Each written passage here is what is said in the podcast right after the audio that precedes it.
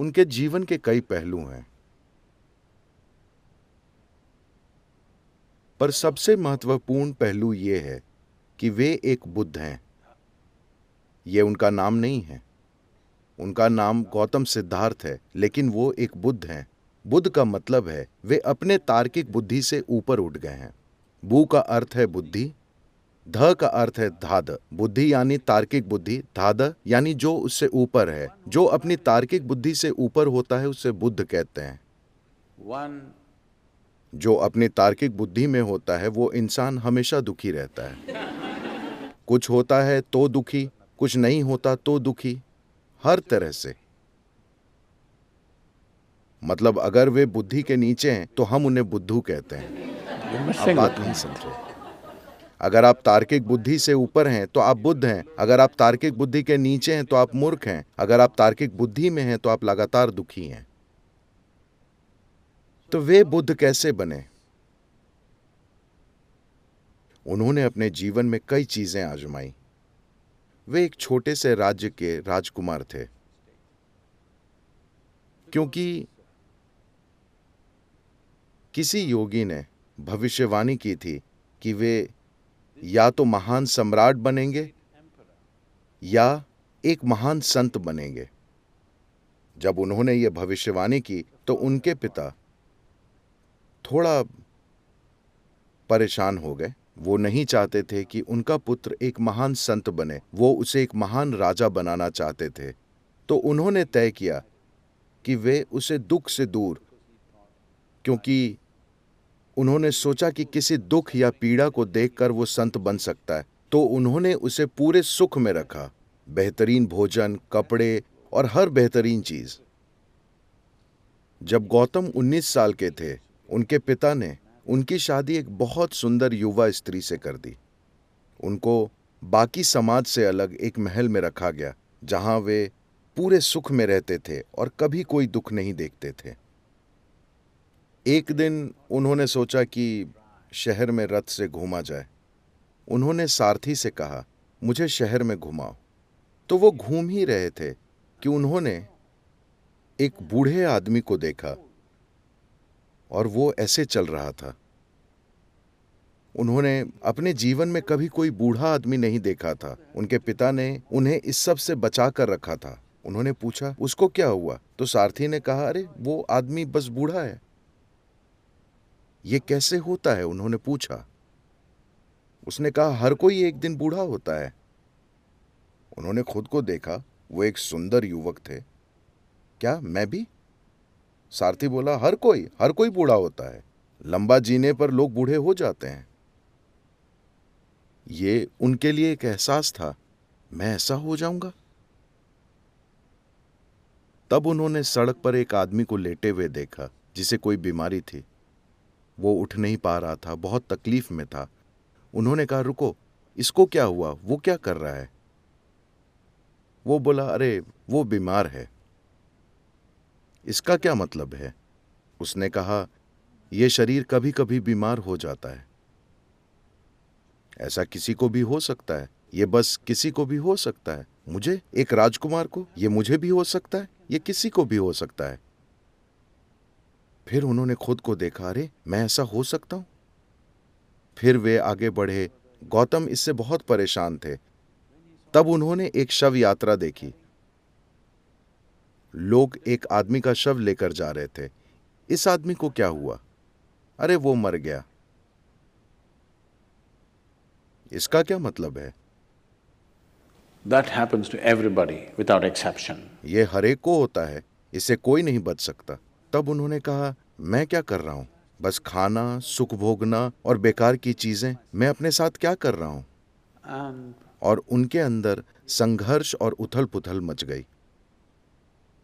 अचानक एक राजकुमार होना, ये सुख भोगना और ये महल वगैरह अचानक उनके लिए बिखर गए और वे सोचने लगे, इस सब का तुक क्या है? ये शरीर बूढ़ा होगा, ये बीमार पड़ सकता है और ये जरूर मर जाएगा। मैं अपना पूरा जीवन इसमें किस लिए लगा रहा हूं? लेकिन तब तक उनका एक छोटा बच्चा था। उन्होंने अपनी पत्नी और बच्चे को देखा। वे उस प्यारी पत्नी और उस सुंदर छोटे से बच्चे को छोड़ नहीं पाए। वे संघर्ष संघर्ष और संघर्ष करते रहे। तब तक सवा साल गुजर गया। जब वो बालक डेढ़ साल का था, वे और नहीं रुक पाए। आधी रात को एक चोर की तरह बिना किसी को बताए वो महल से बाहर निकले और हमेशा के लिए चले गए। वे खोजने निकले थे कि मैं इस जीवन के सत्य को जानना चाहता हूं। वो एक मठ से दूसरे मठ में घूमते रहे। ये वो दिन थे जब भारत में कई तरह की पद्धतियां स्थापित थीं। एक समय था जब अठारह सौ से ज़्यादा पद्धतियां थीं। मेरा मतलब सिर्फ संस्थाओं से नहीं है। साधना करने के अठारह सौ तरीके, योग के अठारह सौ अलग अलग तरीके, उस किस्म के नहीं जो आप कैलिफोर्निया में देखते हैं। कोई ऐसे कर रहा है, कोई वैसे कर रहा है। ये वाकई जटिल तरीके थे, आज मेडिकल साइंस जैसी होती जा रही है वैसे। पच्चीस साल पहले अगर आपको मेडिकल जांच करानी होती तो आप बस अपने फैमिली डॉक्टर से मिलते थे। आज आपके शरीर के हर हिस्से के लिए डॉक्टर मौजूद हैं। कुछ साल पहले मेरे घुटने में चोट लगी थी क्योंकि मैं फुटबॉल खेल रहा था और मेरे घुटने में कुछ टूट गया और मुझे वहाँ से जाना था और फिर भाषण देना था। इसी घुटने की चोट की वजह से मैंने गोल्फ अपनाया। किसी ने मुझसे कहा, मुझे एक गोल्फ किट भेंट किया और कहा, सदगुरु आप कोई दूसरा खेल खेलने के लिए अब बूढ़े हो गए तो आप बस गोल्फ खेलिए। तो मैं अटलांटा में कहीं बैठा था, किसी जगह भाषण दे रहा था। तब मुझे दर्द था और मैं हिल भी नहीं पा रहा था। तो फिर आखिर में, मेरा मतलब है कि जब मैं बोल रहा था, एक आदमी ने हाथ उठाया। मुझे लगा कि वो प्रश्न पूछना चाहता है, लेकिन उसने कहा, सदगुरु इसके बाद मैं आपके घुटने की जांच करना चाहता हूँ, मैं घुटने का डॉक्टर हूँ। तो मैंने कहा, अच्छा आप हड्डियों के डॉक्टर हैं। उसने कहा, नहीं नहीं मैं घुटने का डॉक्टर हूँ। तब मैंने पूछा, दायां घुटना या बायां? आप किसके डॉक्टर हैं? तो विशेषज्ञता, विशेषज्ञ बनना बढ़ रहा है। शायद पचास सालों में एक समय आएगा कि अगर आप मेडिकल जांच कराना चाहें तो चेकअप के लिए सौ डॉक्टरों की जरूरत होगी। जब तक आप ये सौ अपॉइंटमेंट ले पाएंगे तब तक शायद आपको कब्र खोदने वाले की जरूरत होगी। तब ये बेतुका बन जाएगा। आप तीन डॉक्टरों के पास गए, ये तो ठीक है। अब पांच डॉक्टरों के पास गए, ये चलेगा। अगर ये पचास सौ डॉक्टर बन जाता है तो ये बेवकूफी होगी, है ना? योग पद्धति के साथ ऐसा ही हुआ। लोग बहुत छोटी छोटी चीजों में विशेषज्ञ बन गए। हर विशेषज्ञता अपने आप में बहुत फैली हुई थी। किसी ने आकर अभी मुझे बताया, दांतों के डॉक्टर यहाँ हैं, ठीक है छोड़ देते हैं। मिसाल के लिए दंत चिकित्सा, बस बत्तीस दांत होते हैं, ठीक है। वे नौ साल पढ़ते हैं, बत्तीस दांत और नौ साल की पढ़ाई। इसके बावजूद वे इसके बारे में हर चीज नहीं जानते। सृष्टि की प्रकृति ही ऐसी है। अगर आप एक बार में एक दांत का अध्ययन करें तो आप देखेंगे कि हर दांत में कुछ खास होता है। एक व्यक्ति बस एक दांत के बारे में जानने में पूरा जीवन लगा सकता है। कल्पना कीजिए कि अपने मुंह की जांच के लिए आपको बत्तीस डॉक्टर की जरूरत हो। आप एक त्रासदी बन जाएंगे, है ना? तो जैसे जैसे विशेषज्ञता बढ़ेगी, एक सीमा के बाद ये हास्यपद बन जाएगा। यही योग के साथ हुआ। इसने वो सीमा पार कर ली। अठारह सौ schools, different specialisations of yoga happen, जहां योग की अठारह सौ अलग अलग विशेषज्ञताएं हो गईं। इसी दौरान पतंजलि हुए और उन्होंने हर चीज को योग सूत्रों में बांध दिया ताकि इसका अंतहीन फैलाव कम से कम हो जाए। तो जब गौतम हुए, वो पतंजलि के बाद का समय था। फिर भी कई चीज़ें मौजूद थीं, तो वो एक पद्धति से दूसरी पद्धति में गए। उन्होंने समाधि के आठ विभिन्न तरीकों का अनुभव पाया।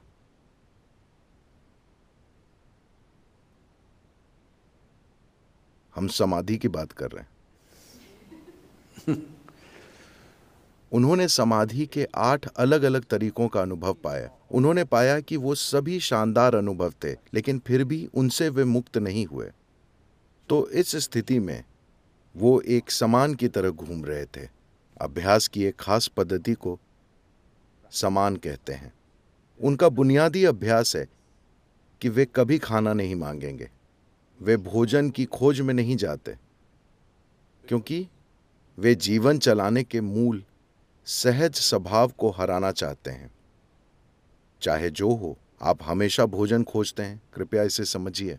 आप इसे कई तरीकों से जटिल बना सकते हैं, लेकिन मूल रूप से आप अर्थव्यवस्था के बारे में इतनी ज़्यादा बातें करते हैं, इसका मतलब है आप हमेशा बस जीवन चलाने के बारे में सोच रहे हैं ना। जीवन चलाने को बढ़ा चढ़ा दिया गया है, पर यह जीवन चलाना ही है। तो उनके लिए एक बुनियादी साधना है कि आप अपने जीवन चलाने के स्वभाव को हमेशा अनदेखा करते हैं। आप बस चलते रहते हैं। तो सामान बस घूमते रहते थे, कभी खाना नहीं मांगते थे। लेकिन तब की संस्कृति संवेदनशील थी। अगर लोग किसी आध्यात्मिक व्यक्ति को घूमते देखते तो वे घर में खाना बनाकर उसके पीछे भागते थे, और वो जहाँ भी उसे खाना खिलाते थे, क्योंकि वे जानते थे कि वो खाना नहीं मांगेगा।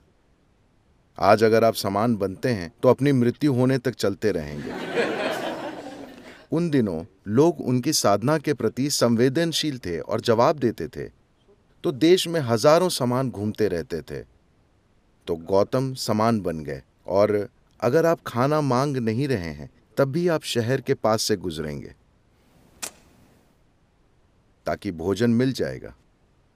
लेकिन गौतम ने इसे बहुत गंभीरता से लिया और बस चलते रहे।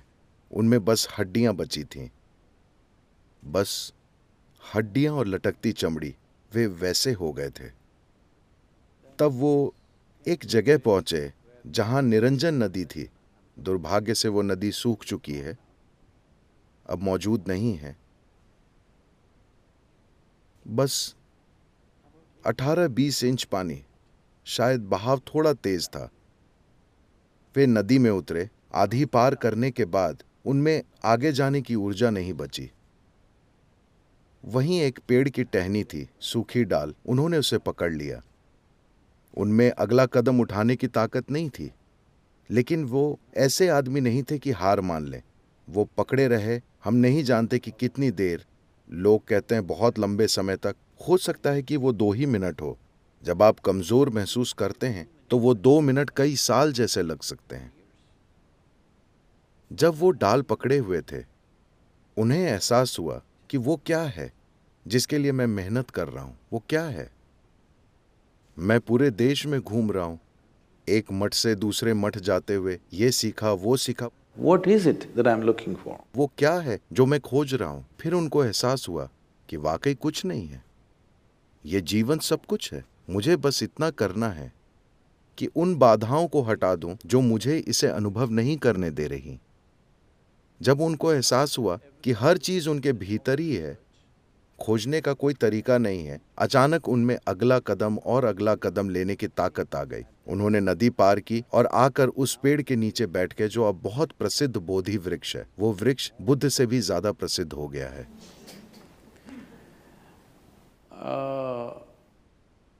उस पेड़ का एक हिस्सा बचा हुआ है, या उससे उगा अगला पेड़ बोधगया में अब भी मौजूद है। And... वे पेड़ के नीचे बैठ गए। वो पूर्णिमा की रात थी जो अब अठारह मई को आ रही है। वे वहाँ बैठे और इस संकल्प के साथ बैठे, अपने अस्तित्व की परम प्रकृति को या तो मुझे अभी जान लेना है, या मैं बैठा बैठा मर जाऊँगा।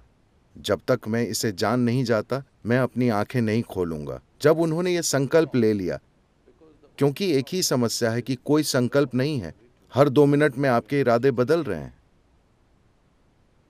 अगर आप पूरी निष्ठा से लगे हैं तो ये जानने के लिए कि भीतर क्या है, कितना समय लगना चाहिए? It should happen in a moment, isn't it? इसे एक पल में हो जाना चाहिए, है ना?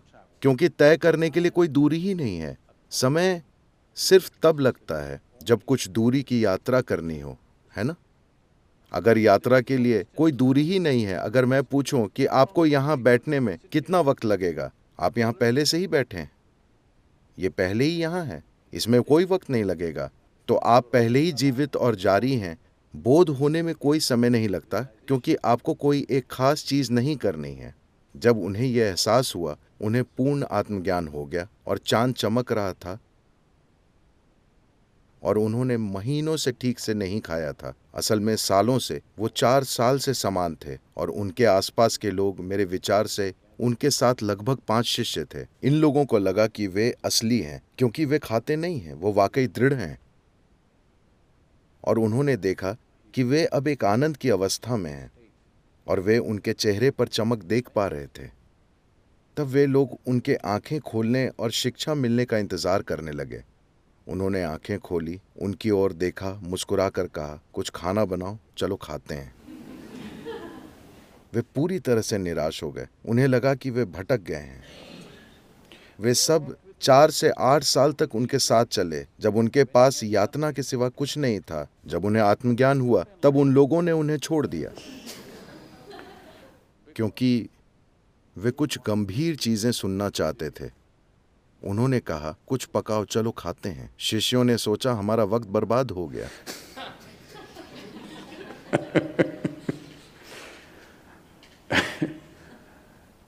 उनके जीवन में कई सुंदर घटनाएं हुई हैं। बुद्ध होने के बाद एक दिन वे नदी के किनारे टहल रहे थे और फिर जाकर एक पेड़ के नीचे बैठ गए। इसलिए नहीं कि नीचे बैठने के लिए पेड़ सबसे अच्छी जगह है। आप जानते हैं, चींटियां काट सकती हैं, क्योंकि उन दिनों की सिर्फ वही रियल एस्टेट होती थी। तब हर जगह इमारतें ही इमारतें नहीं होती थीं, तो बैठने के लिए पेड़ एक अच्छी सुखद जगह होती थी। कड़ी धूप में बैठने के बजाय आप पेड़ के नीचे बैठते थे। अपने काम में माहिर एक ज्योतिष नदी पर आया और किनारे पर पैरों के निशान देखे। भारत में किसी भी व्यक्ति के लिए नहाने का हमेशा मतलब होता था नदी पर जाना। वो नदियां सूख रही हैं, मैं बाद में बताऊंगा। नहाने का मतलब हमेशा नदी। तो वो नहाने के लिए नदी पर आया और पैरों के निशान देखे। एक पूरा एक विज्ञान है या ध्यान देने का तरीका है, जिससे किसी के पैर देखकर कोई ये सटीक भविष्यवाणी करता है कि वो क्या करेगा। तो उसे पदचिन्ह दिखे और वो समझ गया कि ये एक सम्राट के पदचिन्ह है। ऐसे व्यक्ति को दुनिया पर राज करना चाहिए। फिर उसे हैरानी हुई कि एक जंगल के पास सुनसान जगह पर कोई ऐसा इंसान क्यों होगा। फिर वो पदचिन्हों के पीछे गया, ये सोचकर कि वो एक सम्राट से मिलेगा। तब उसने इस भिक्षु गौतम को पेड़ के नीचे बैठे देखा। जब उसने ये देखा तो सोचा कि या तो मेरा ज्योतिष पूरा गलत हो गया है, या मैं मूर्ख बन रहा हूं, या मैं किसी तरह के भ्रम में हूं। यहां क्या हो रहा है? तब उसने गौतम के पास जाकर पूछा, आप कौन हैं? गौतम गौतम तब एक तरह की जसजीत जैसी अवस्था में थे। उन्होंने कहा, मैं कोई नहीं हूं, मैं बस कुछ नहीं हूं, लेकिन आपके पैर किसी सम्राट की तरह हैं। आपको दुनिया जीतनी चाहिए। गौतम बोले, वो मैं करूंगा, लेकिन युद्ध से नहीं। देखिए, आप दुनिया को दो तरह से अपना बना सकते हैं, either by conquest or by inclusion, या तो जीतकर या शामिल करके। हाँ, मैं या तो आप पर कब्जा करके, आपको बांधकर और आपसे मनचाहा करा के अपना बना सकता हूँ, या आपको अपने एक हिस्से के रूप में शामिल करके। हाँ, दोनों तरीकों से कोई चीज या कोई इंसान आपका हो जाता है ना। लेकिन अगर आप जीतने का रास्ता लेते हैं, तो ये हमेशा आपके लिए सिरदर्द बना रहेगा। अगर आप शामिल करते हैं, तब इससे जीवन में जबरदस्त प्रगति होगी। उन्होंने कहा, मैं दुनिया का सम्राट ही हूं। तब उसने कहा, आप एक भिक्षु हैं, आपके पास कुछ नहीं है। I own nothing and I am a nobody. That is why everything is mine. मेरे पास कुछ नहीं है और मैं कुछ नहीं हूं, इसीलिए हर चीज मेरी है। यहां तक कि गणितज्ञ भी आपको सिखाने की कोशिश कर रहे हैं कि शून्य और अनंत एक ही चीज है। हुँ? तो आपके नो थिंग बनने का मतलब ये नहीं कि आप बेकार हो गए। आपके नोथिंग होने का अर्थ है आप सब कुछ शामिल करने लगे हैं, है ना। आपके कुछ होने का मतलब है कि आप सिर्फ वही हो सकते हैं, आप नो थिंग हैं, यानी आप जैसे चाहें वैसे हो सकते हैं। ये जीवन इसी तरह बना है। अगर उत्तरदायी होने की आपकी क्षमता पर कोई रोक नहीं है तो किसी भी पल में आप जो चाहे वो हो सकते हैं, है ना। तो गौतम ने कहा, वैसे भी मैं दुनिया का सम्राट हूँ, अगर आपको यही शब्द पसंद है, लेकिन मैं असल में कुछ नहीं हूँ, क्योंकि हर चीज़ वैसे भी मेरी है। अगर आप देखते हैं कि मैं हर चीज़ के लिए जिम्मेदार हूँ तो हर चीज़ आपकी है ना। कोई व्यक्ति आपका कैसे बनता है? हुँ? उन पर हक जमाने से या उनकी जिम्मेदारी लेने से? क्योंकि आप उनकी जिम्मेदारी लेते हैं वे आपके बनते हैं, वरना नहीं है, है ना। अगर आप जबरदस्ती उन्हें अपना बनाते हैं तो वे कभी आपके नहीं होंगे, हाँ या ना। अगर आप जबरदस्ती किसी पर हक जमाएंगे तो क्या वे कभी आपके होंगे? वे आपके कभी नहीं होंगे। तो ये ज्योतिषी बैठ गया। उसने कहा, आप एक भिक्षु हैं, आपके पास कुछ नहीं है और आप कह रहे हैं कि आप जसजीत हैं, माफ कीजिए, और आप कह रहे हैं मैं कुछ नहीं हूं और हर चीज आपकी है, ये क्या है? गौतम ने कहा, आप आइए, आपके लिए मेरे पास एक तरीका है। आप जीवन की भविष्यवाणियां करने में व्यस्त हैं, मेरे पास योजना है। आप जीवन की भविष्यवाणियां क्यों करते हैं? आप एक योजना बनाने और उस पर अमल करने में नाकाबिल हैं, इसलिए आप भविष्यवाणियों पर निर्भर हैं, है ना, हाँ या ना। अगर आप एक योजना बना पाएं और उस पर अमल कर पाएं तो क्या आप भविष्यवाणियों पर निर्भर होंगे? नहीं। तो गौतम ने कहा, आप भविष्यवाणियां करने में व्यस्त हैं, मैं यहां हूं, मेरे पास योजना है। Come, become a part of my plan. We'll make something else happen. आइए, मेरी योजना का हिस्सा बन जाइए, हम कुछ अलग ही चीज सच कर दिखाएंगे। आपको इस योजना का हिस्सा बनना चाहिए, हम कोई शानदार चीज सच कर सकते हैं। यही दुनिया, इसी दुनिया को स्वर्ग में बदला जा सकता है अगर हम सब स्वर्ग की योजना के अनुसार चलें, है ना, हाँ या ना। Yes. सवाल सिर्फ ये है That. कि एक संभावना और एक वास्तविकता के बीच एक दूरी होती है। क्या हमें वो दूरी तय करने का साहस और प्रतिबद्धता है? बस इतनी सी बात है। Yes. हाँ